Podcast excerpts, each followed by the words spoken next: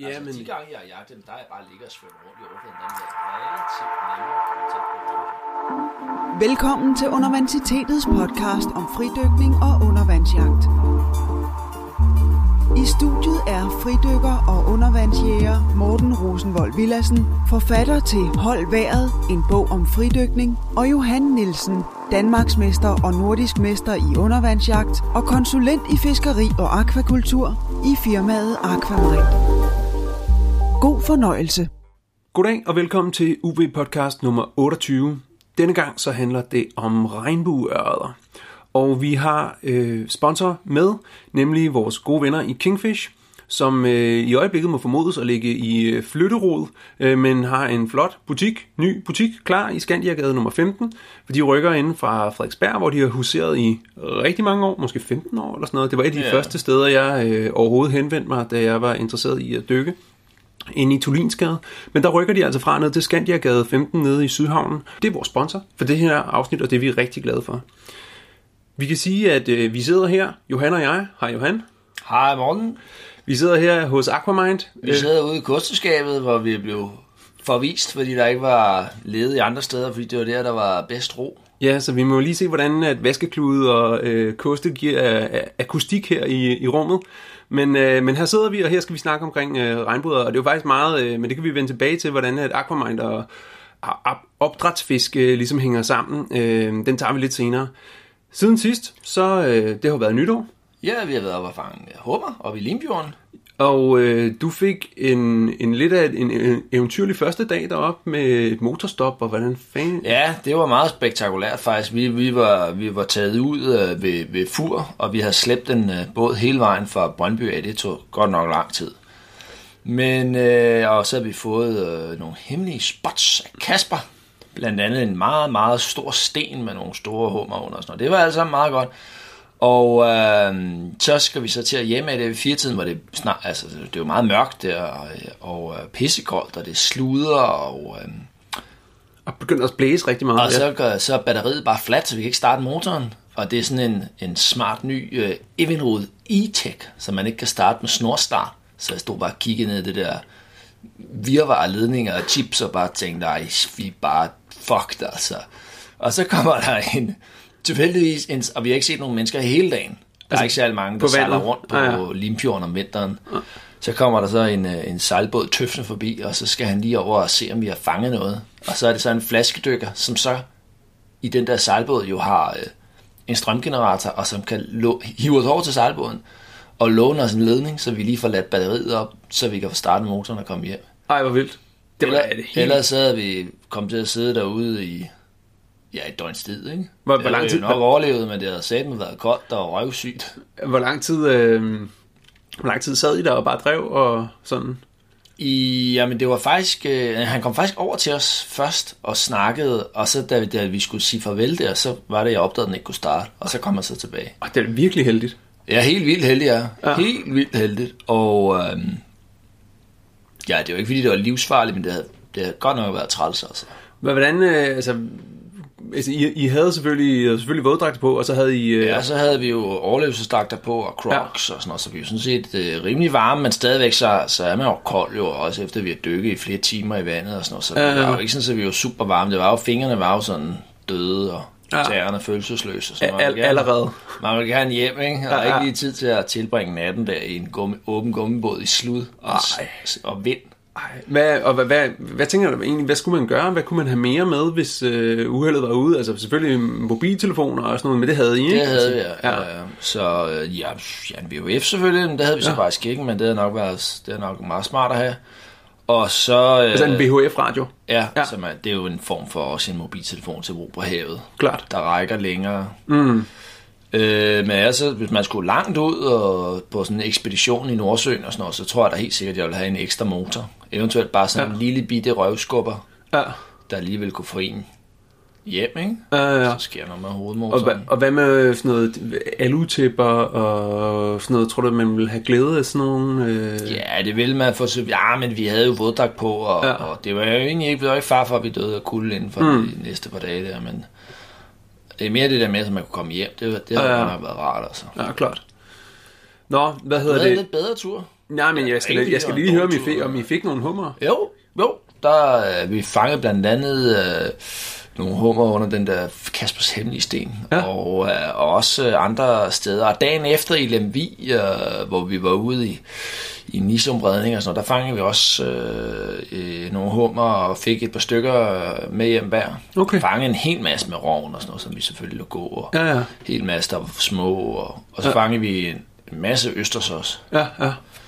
Og nogle blommuslinger. Og under kompasafmærkningerne og sådan sejlbøjerne Okay, ja. i Limfjorden, der er altid fuld af hisse lækre øh, blommuslinger, altså Ja. meget store, som jo er linemuslingkvalitet. Ja, det må man sige. Helt anderledes end dem, der ligger på bunden. Mm. Det, er virkelig, det var faktisk næsten det bedste, altså. Okay, ja. Jamen, øh, vi havde også en god tur. Vi var jo afsted samme dag, men øh, på grund af logistik og mange mennesker på havet og øh, både at skulle fordele sig i, så tog vi afsted et andet øh, spot, nemlig i Venøbugten, hvor at øh, øh, den lokale Anders, han øh, hjalp os med, med nogle spots, og, og det gik faktisk også rigtig godt. Det, øh, jeg kom også hjem med, med, med nogle stykker af dem, jeg skulle bruge af hummer. Øh, den største måske lige knap halvanden kilo. Øh, så det var jo en, en, en flot, flot, flot basse. Ja, Øhm, og så samlede jeg kongsnegl, fordi ja. Ja. det var der også, øh, og det kan jeg huske, at, det så jeg faktisk også, ja. og jeg var ret overrasket. Altså, jeg kan godt huske det, for der var en eller anden på et tidspunkt ved Odsundbroen, der havde samlet kongsnegl på 3-4 meters dybde, og jeg havde ligesom tagget dig og spurgt, hvad Mm, Johan, det kan sgu da ikke passe og sådan noget. Men der er de der, øh, det er jo næsten halvanden gang eller to gange en vinbjergsnegl i, i Ja, størrelse. ja. Og så, øh, så dem fik jeg et par stykker af, og så nogle af de der danske kammuslinger. Ja, Øh, som jo også er, altså jeg var faktisk, jeg troede de var mindre, altså de er jo, det er jo rent faktisk noget, noget fornuftigt muslingekød, der ligger sådan en dansk kammusling. ja, at man plejer at spise det hele, faktisk. Okay, nå, men jeg, øh, jeg smuttede dem, så, så der kun var lukkemusklen. Ja. Øh, og det er jo på størrelse med en, en fingerblomme, eller sådan noget lignende. Ja, Øh, og smager fuldstændig som en kammusling. Måske en lille smule sødere. Jeg Ja, ja. synes faktisk, det var rigtig lækre. Så det var en, øh, en god tur til Limfjorden, mm. sammen med ja, Knud, Kasper og, og Anders der. Så, øh, så ja, så ellers så, øh, så har jeg ikke været, været ude, så har jeg undervist nogle andre i at holde vejret i fridykning. Jeg har haft nogle efterskolelærere, som skulle lære nogle elever, hvordan de fridykkede, og de har så konsulteret mig, så jeg har haft dem øh, under kyndig behandling en, en dags tid i svømmehallen med... Øh, og det har været meget sket. Jeg er jo gammel efterskolelærer selv, så det har været sjovt ligesom at, at give, give min fridykkerviden videre til folk, som Ja. skal ud og bruge det på efterskolerne. Ja, selvfølgelig.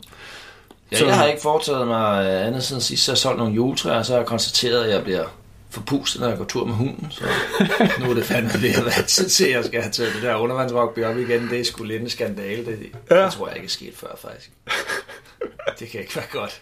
Men jeg har fortalt godt i sidste podcast, det har du nok ikke hørt endnu, men i podcast 27, så forklarede jeg godt om, hvorfor du ikke var med, og du havde travlt med at sælge juletræer, mm. og hvordan at du ligesom havde lavet den her vinterbusiness, så du kunne have en sommeraktivitet, og hvordan tingene ligesom passede sammen. Ja, Øhm, udmærket. Men lad os, øh, lad os gå videre til, til dagens emne, ja. nemlig øh, regnbuer. Onko Runkis Mykis. Hov, vi, vi har glemt dagens spørgsmål. Mykis. Lad os gå videre til dagens spørgsmål, som... Øh, Som er, hvad hedder regnburet på latin? Den hedder Oncoruncis Mykis. Det var meget svært at sige.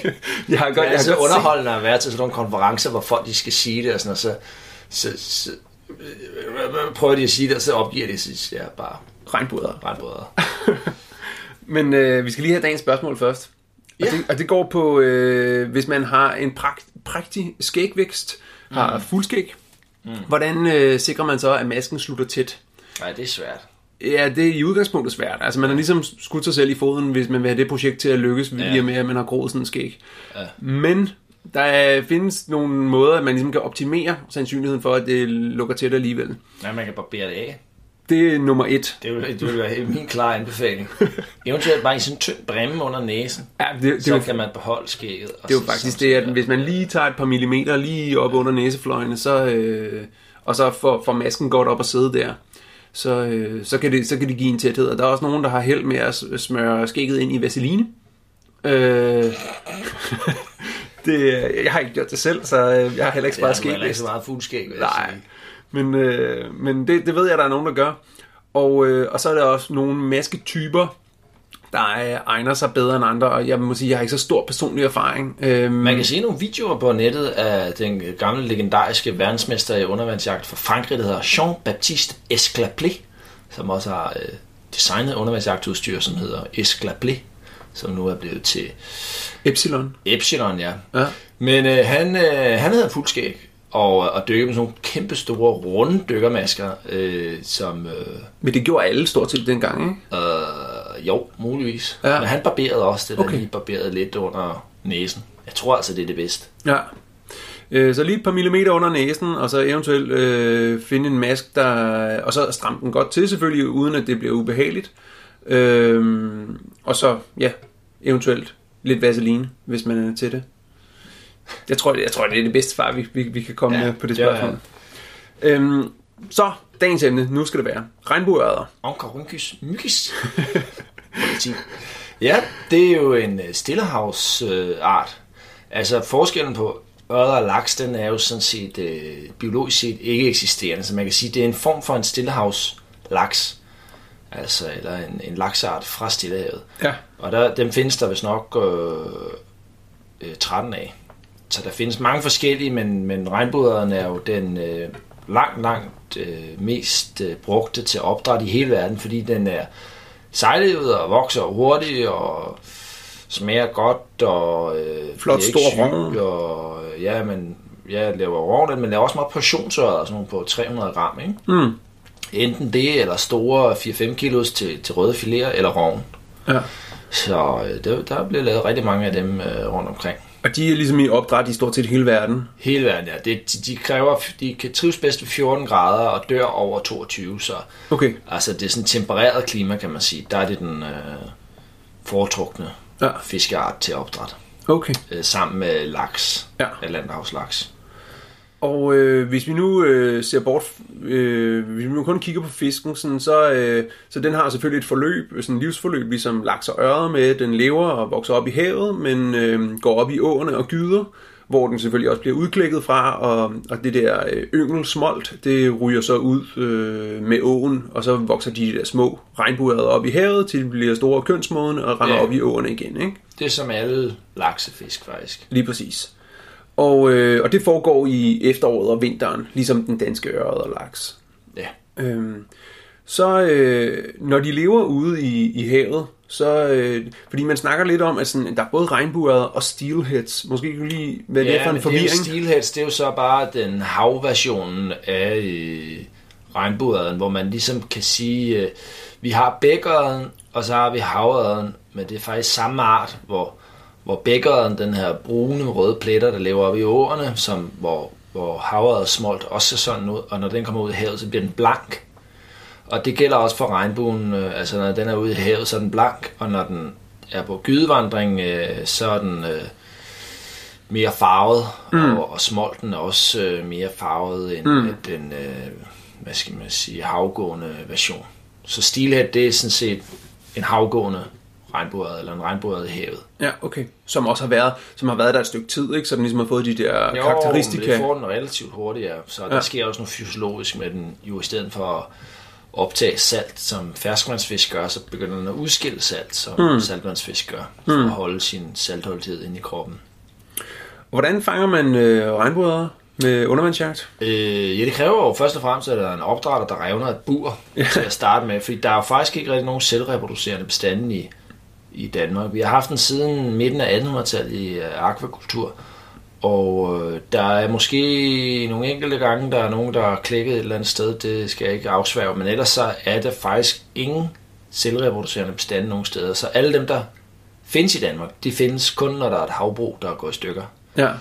Det sker Der- så ret ofte. Ja, det sker ret ofte, ja. Der, øh, der er lige øh, i år er der jo ved Musholm, de har været så betænksomme at lukke øh, 20.000 øh, regnbuer ud til Storebælts put and take.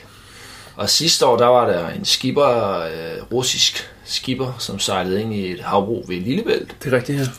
Så, så alt efter, hvor, og der er sådan nogle Facebook-grupper, man kan følge med i, og sige, mm. sådan, hvor, øh, hvor er der ligesom udslip nu? Fordi hvis man bare tager ud til tilfældigt sted, så er der jo en stor chance for, at der ikke lige har været noget udslip i nærheden, og så er der sgu ikke rigtig noget at komme efter. Nej.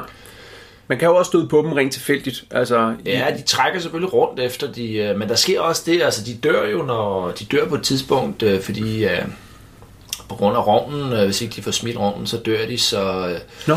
dem her, der slipper ud for danske havbrug, de er langt overvejende all female, det vil sige, de er alle sammen med rovn. Ja. Og hvis ikke, hvis ikke de kommer af med det rovn i form af en gydning, så dør de.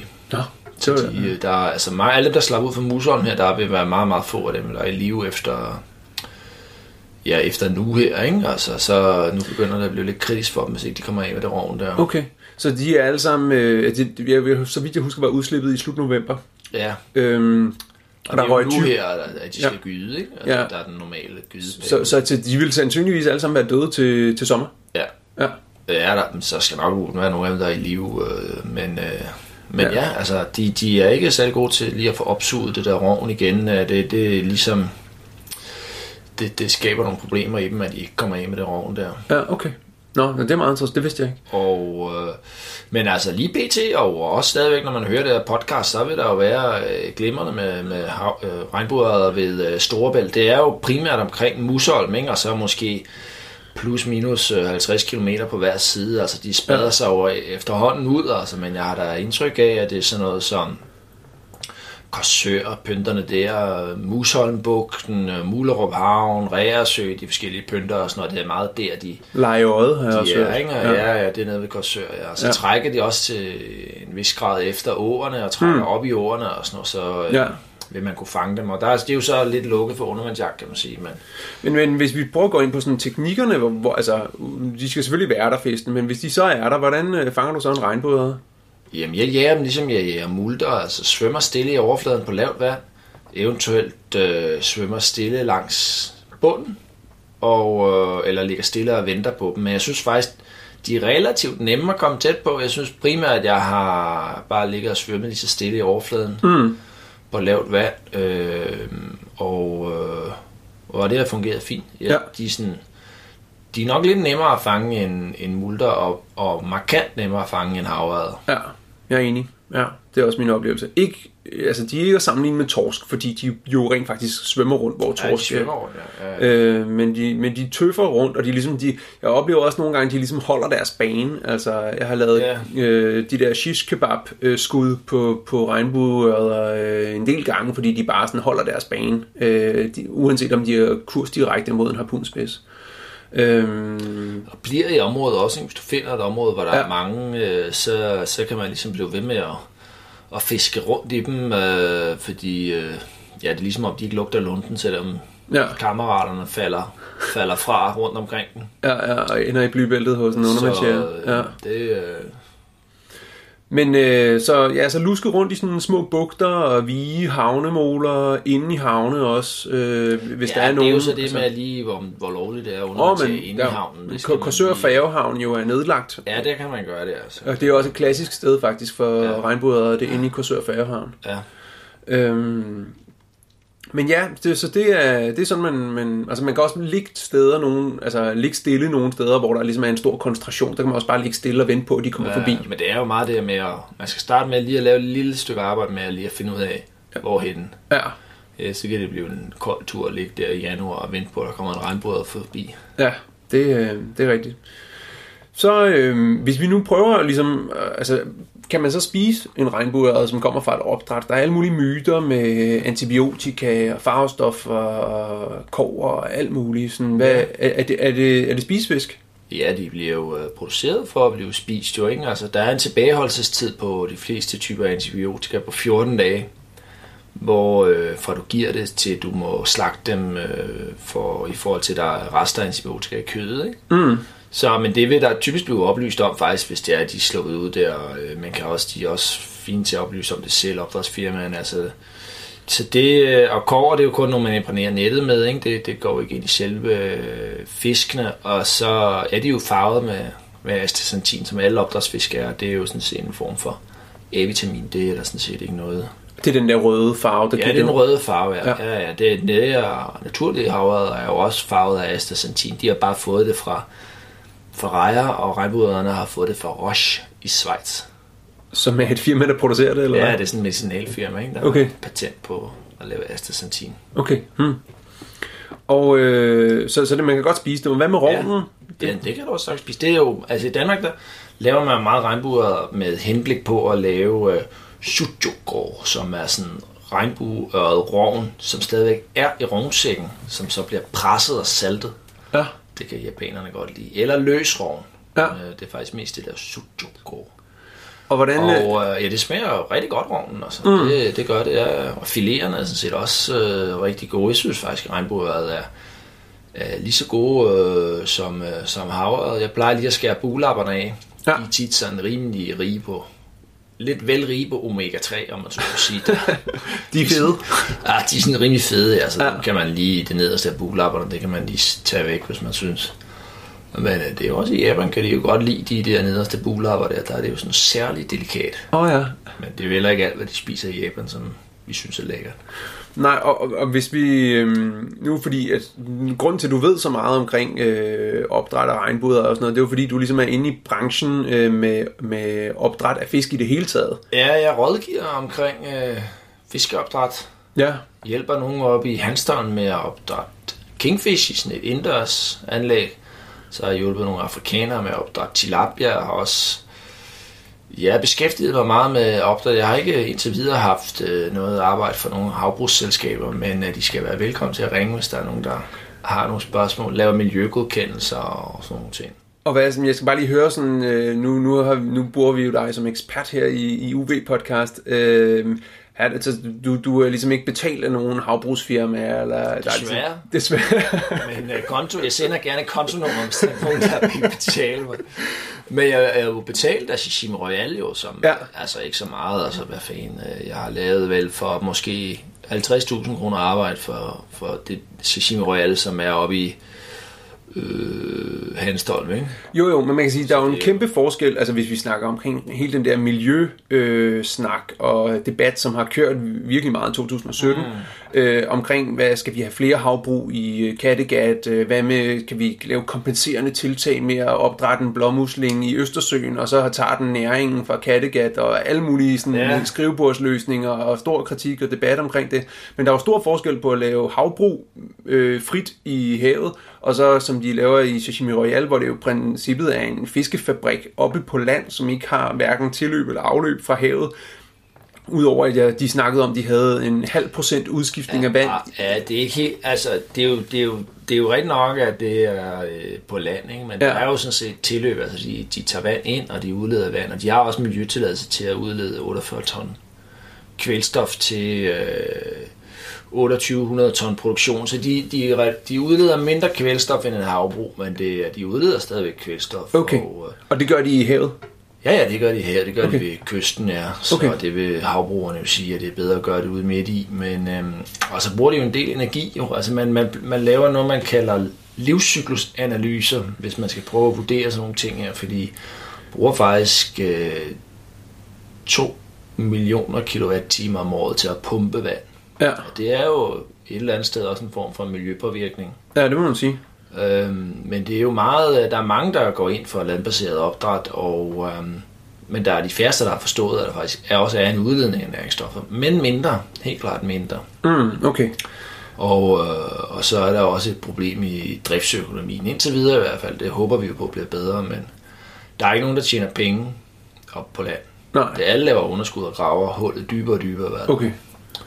Men øh, man må da håbe, at de snart begynder at tjene penge, fordi de har puttet 100 millioner i at bygge det, så er det sådan lidt træls, at man hvert år bare graver hullet dybere. Ja, det må man sige. Men, hvad, men er det, tænker du, at det er sådan bedre for miljøet og havbrug, altså havmiljøet, at lave opdrætsanlæg på land? Mm, det kommer an på, hvilket parameter du vil måle på. Hvis det er energiforbrug, så nej. Ja, Næringsstofudledning, så er det klart, så er der en mindre næringsstofudledning. ja, Fiskevelfærd, helt klart nej, fordi altså man kan jo man kan ikke få nogen grønne hippier til at synes, som factory farming er svin. nej. Hvor vi stiller dem i, man kan jo stille dem i flere lag, så de skider ned i hovedet på hinanden, så man ikke skal bruge så meget plads.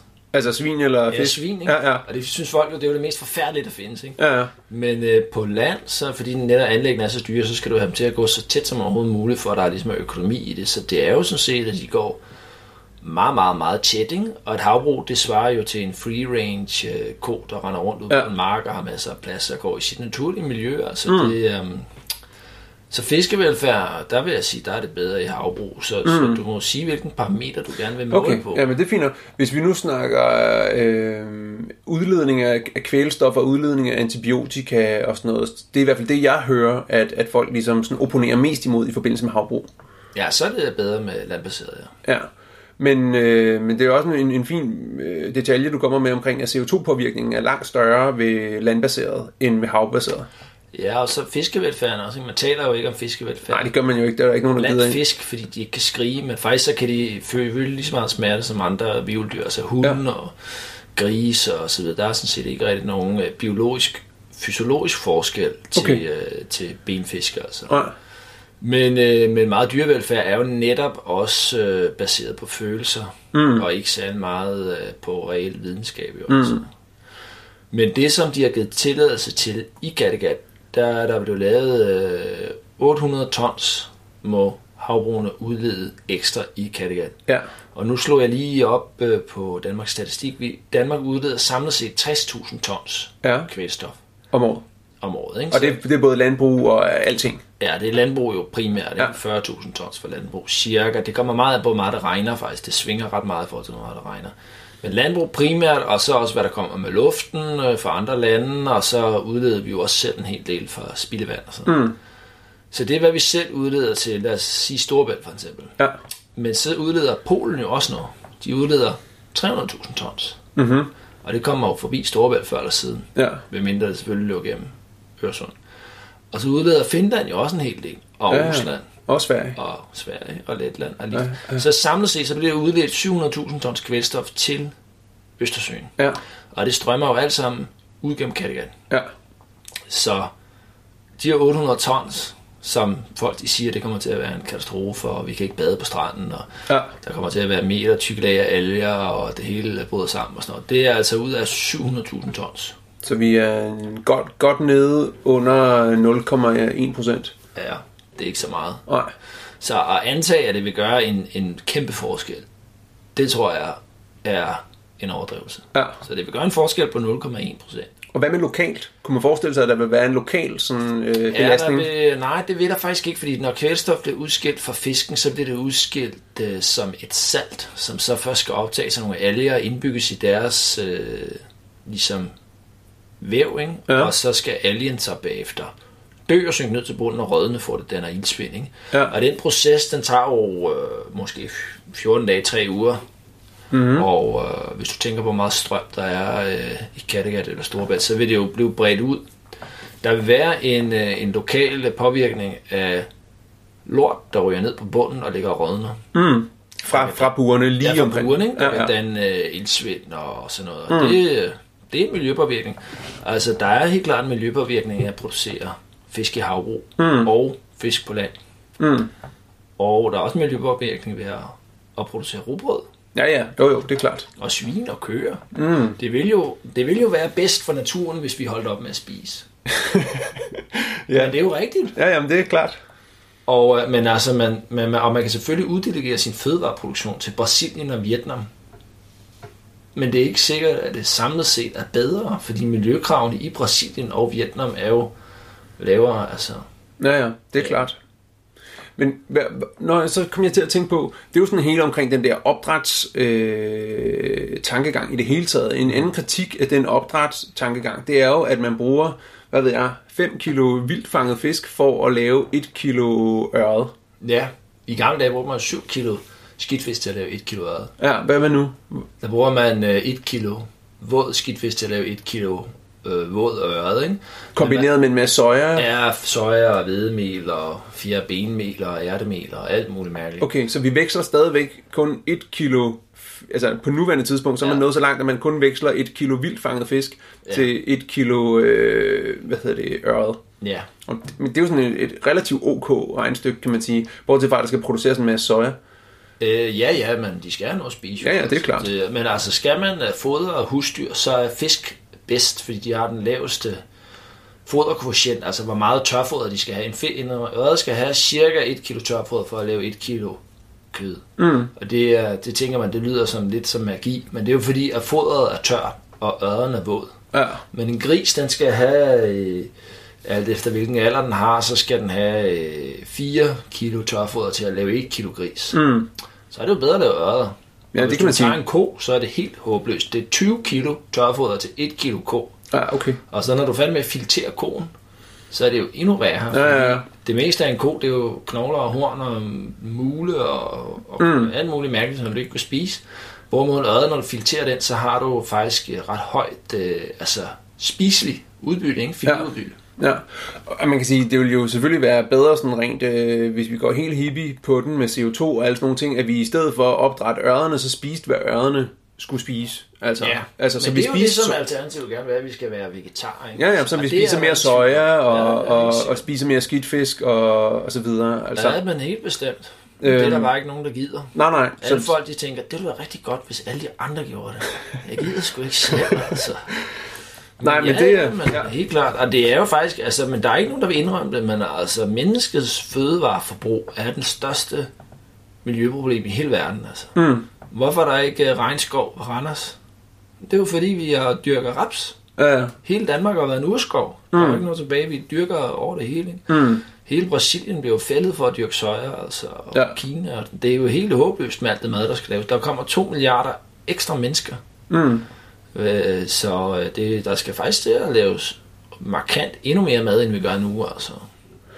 Ja, så man kan sige, øh, ja, det er jo sådan en helt anden snak og så videre, men, øh, men det er jo fint nok lige få perspektiverne øh, Ja. ind over. Øhm, jeg ved ikke, om vi ligesom sådan skal... Hvor ser, hvor ser du øh, opdræt øh, sådan i fremtiden? Altså, hvad, hvilken vej blæser det? Øh, jamen i Europa har opdræt ikke udviklet sig de sidste, mængdemæssigt de sidste mange år. I Danmark ikke de sidste 40 år har opdrættet været det samme, fordi at der ikke bliver givet nogen tilladelser. Mm. I hvert fald bliver der ikke givet flere tilladelser, end de trækker andre tilladelser tilbage. Okay.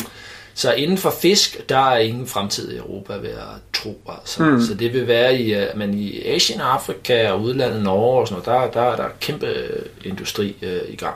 Ja. Og der har jo været massiv kritik af de norske, øh, hvad hedder det, lakseopdræt og så videre. Ja, og, men sjovt nok, der er de jo meget op i lakselus. ja. De taler slet ikke om kvælstof. Nej, det er Der er faktisk ingen, der nævner. Ikke engang miljøorganisationen i Norge taler om kvælstof. Der er man ligesom enige om, at når man pisser ud i Golfstrømmen, så har det sgu ingen effekt. Ja, ja. Selv uh, Greenpeace Ja, i okay. Norge, det er jo sjovt. Ja, det bare. Men og lakselusen er et kæmpe problem. Ingen tvivl om det. Det er et reelt miljøproblem, øh, som øh, jo gør, at de vilde laks i Norge bliver udryddet. Ja, det ender det med, ikke? Øh, jo, hvor det er de allerede i praksis blevet, fordi der har været så mange udslip af vilde, nej, af dambrugslaks, Ja. som jo har forurenet de vilde laks i de Ja. forskellige elve, så det er jo helt... Men altså, ud fra det argument, så burde man jo lave, øh, lave dem i Danmark, ikke? fordi der har vi så lav salinitet, så vi har ikke problemerne med lakselus. Ja. Lige omkring det, så kan vi måske også lige vende den med Danmark. Øh, hvad med regnbudderne? Er- Har de sådan en negativ indflydelse på den naturlige vilde bestand af danske havørder? Nej. Altså, der har været meget debat omkring, at de trækker op i ordene og gyder og graver i det og sådan noget. Der er blevet lavet nogle undersøgelser af DTU Aqua, der viser, at der er ikke nogen øh, negativ effekt på, på øh, gydning af havet. Ikke? Altså, havørdernes problem er jo manglende gydeområder. Altså, det er jo fordi, der ikke er nogen åer, der er egnet til at gyde i. Ikke? Mm. Det er ikke regnbudderen, der, er- Der kommer og ødelægger det. Nej, det er det altså godt nok ikke. Det-. Og så, er problemet, så har der været meget debat om øh, lakselus. Ja. Men altså, efter man har undersøgt sagen, specialist Kurt Buchmann ved Kongelige Veterinærland Højskole, så øh, er man kommet frem til, at lakselus, som er en parasit, der er tilpasset Atlanterhavslaks og havret, en naturlig parasit, som er faktisk beskrevet første gang i Danmark, den, øh, så er der altså ikke noget unormalt i, der er lakselus i Danmark, det er ligesom skovflåter. Ja, ja. Men den trives faktisk ikke på regnbueøret, og det er jo fordi, det er en anden art, Mm. som den ikke er tilpasset. Mm. Så der sker ikke nogen opformering. Og så trives lakselus heller ikke i øh, de lave saliniteter, vi har i Danmark. De kræver Ja. fuldstyrke saltvand. Ja, og vi har kun brakvand i indre danske farvand, kan man sige, ikke? Ja, altså hvis man går langt op i Kattegat, så, så vil der komme et problem, hvis Ja, ja, man øh, opdrættet øh, Atlanterhavslaks eller havredder deroppe. Mm, men ikke regnbueøret, for den er ikke tilpasset regnbueøret. Nej. Okay. Men altså, faktisk det bedste sted i hele verden at opdrætte øh, laksefisk, det vil være ved Bornholm. Ja. Der har man den optimale salinitet og optimal temperatur. Ja.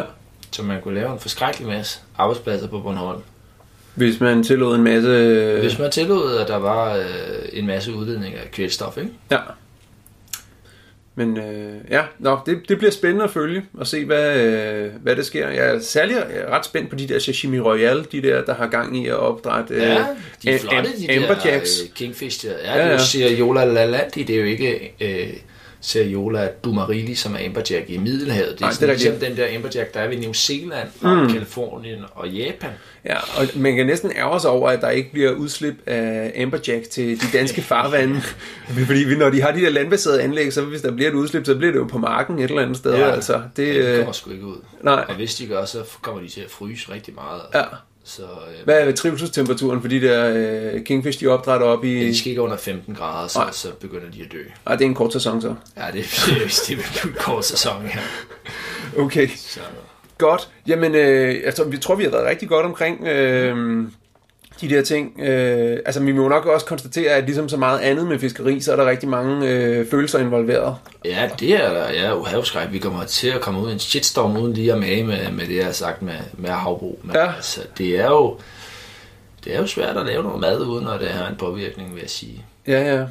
Jamen, øh, lad, lad os se. Vi, vi, vi, vi, vi, tager den, vi tager den køligt. Vi tager den i stiv arm. Ja, ja. Så, øh, så er vi videre. Øh, og øh, det var dagens emne mm. omkring regnbueæder. Så, øh, hvor, hvor har du fanget regnbueæder hen, Johan? Uh, det har jeg i Kalundborg, Ja. og det har jeg ved uh, Korsør, Ja. og det har jeg ved uh, Mullerup Havn. Ja. Og øh, det bedste sted der, det var, det var Mullerup Havn, men det var jo også fordi, der lige havde været, du ved, en steam fra et udslip, der lige kom forbi. Og så Ja, ja. vælter man sig bare rundt i bananas af, Mm. af regnbueæder, ikke? Ja. Jeg skulle lige se, om der var multer. Det var der, men der var også bare helt vildt mange regnbueæder, altså. Jamen, jeg har fanget dem ved, øh, ved Ræsø, og ved, som jo også ligger ud til Storebælt på Sjællandssiden, mm. og så nede ved Klarskoven, øh, ved Korsør, mm. og så op øh, Kalundborg Fjord. Øhm, så øh, ja, det er, det er Stor, Storebæltskysten, så at sige, der er, der er regnbuespot i Danmark. Ja. Eller i hvert fald på Sjælland. Øhm, nå, vi, vi skal videre, øh, men inden vi skal videre til dagens tip, så øh, skal vi igen nævne vores sponsor Kingfish, som øh, støtter denne podcast, øh, UB podcast nummer 28. Og det er vi rigtig glade for. Jeg kan faktisk også lige sige, at King... Forhandler jo blandt andet øh, det her Ja, Epsilon, det gør de som nemlig. jeg nævnte tidligere. Og de forhandler også et kamera, der hedder Paralens, som jeg er begyndt at bruge, sådan en undervandskamera, og er begyndt at teste det. Og det er blandt andet de film, jeg har lavet for Madeira, er lavet med Paralens, og det synes jeg er ret spændende. Det, altså, man kan sige, Gør det, det så, at man skyder ved siden af fisken? Eller er? Jeg har lavet vist en enkelt misser af nogle bonitos, ja. Men øh, nej, hvad hedder det? det? Altså, det kan jo på mange måder det, som GoPro kan, men det er lavet til dykning. Så, Ja, ja, ja. så, så hvad kan man sige, så først og fremmest er det mere holdbart. Det er en metal, det hele. Så du kan ikke sådan rigtig... Jeg blev vasket op på sådan en klippestrand øh, med det, øh, var ikke nervøs, og det, det klarede det også fint. Og, øh, og så har det sådan et naturligt øh, gradueret rødfilter, hvor en GoPro, så tager du sådan helt sådan manuelt og smækker et rødt filter på øh, Ja, dit ja. GoPro. Øhm, og det giver, nogle, nogle, det giver bare en mere sådan flydende oplevelse af de øh, optagelser, man laver. Men dem kan man købe i, øh, i Kingfish. Øh, de har lige fået det hjem, Paralens der. Mm. Øhm, Hvad koster det koster 4.800... Det er, Det er det, også lidt over GoPro, så. det, det er det også, Det ja. er lige, Ja. niveauet over GoPro. Jeg tror, jeg tror måske, det koster ja, 500 eller 1000 kroner mere end GoPro, hvis man også skal have de der filtre med, som, som øh, Paralens så ligesom har indbygget i sig. Mm. Øhm, og så er det dansk udvikler. Øh, jeg var ude Nå, på søgen. De sidder Det ude på, sjovt. ja, de sidder ude på Refsaløen. Gør de Sådan det? 18 mand, ja. Det var jo noget. Og så har de... Øh, Der er jo også de der fiskekamera, det der Waterwolf. Det Er er, det- også en er det dansker, også der det. Ja, det Okay. mener jeg. Det er Okay. faktisk også pissefedt. Ja, Det er mere så til stangfiskeri. ja, ja. Nå, men det, jeg synes bare, det var fedt at besøge dem derude, og de Nå, kunne forklare, at de, her, de bliver produceret ude i Østen, der har de også nogen placeret ude, men, øh, men øh, selve udviklingen og alt sådan noget, det foregår øh, ude på Refsaløen. Nå, Nå, nu skal vi videre til dagens tip. en tip. Dagens tip, det er... Det er spot. Det Ja, var en tilberedningsmetode. Vi er jo lidt tør for tips, jo, så vi har måttet grave. ja, Vi har fundet en ny kategori, ikke? som hedder opskrifter. ja, har vi det? Nå, okay. I hvert fald dagens tip handler omkring... Opskrift i hvert fald. Det handler om, øh, det handler om østers. Ja. Og øh, vi har jo snakket meget om Østers i blandt andet UV Podcast 18, som øh, nogle af jer øh, har hørt. Det er et af vores mest downloadede og populære øh, afsnit fra, øh, fra sidste nytår, hvor vi var i Limfjorden. Pølseøsters. Ja, lige præcis. Pølseøsters og så videre. Nå, men gå ind og hør den uvpodcast.dk-18. Der snakkede vi om Østers, men der findes også Østers på Sjælland. Ja, Og og øh, det er faktisk også fra opdræt jo. En gang i tidens morgen, hvor der var opdræt ved øh, Ejby og ved Orø. Bramsnes Østers, som så forvildede sig ud i til Isefjorden. Isefjorden. Ja. Ja. Og ja, der er nu en, en lille, men dog selvreproducerende bestand af stillehavsøsters i Isefjorden. Mm. Øh, primært i en sydlig del af Isefjorden.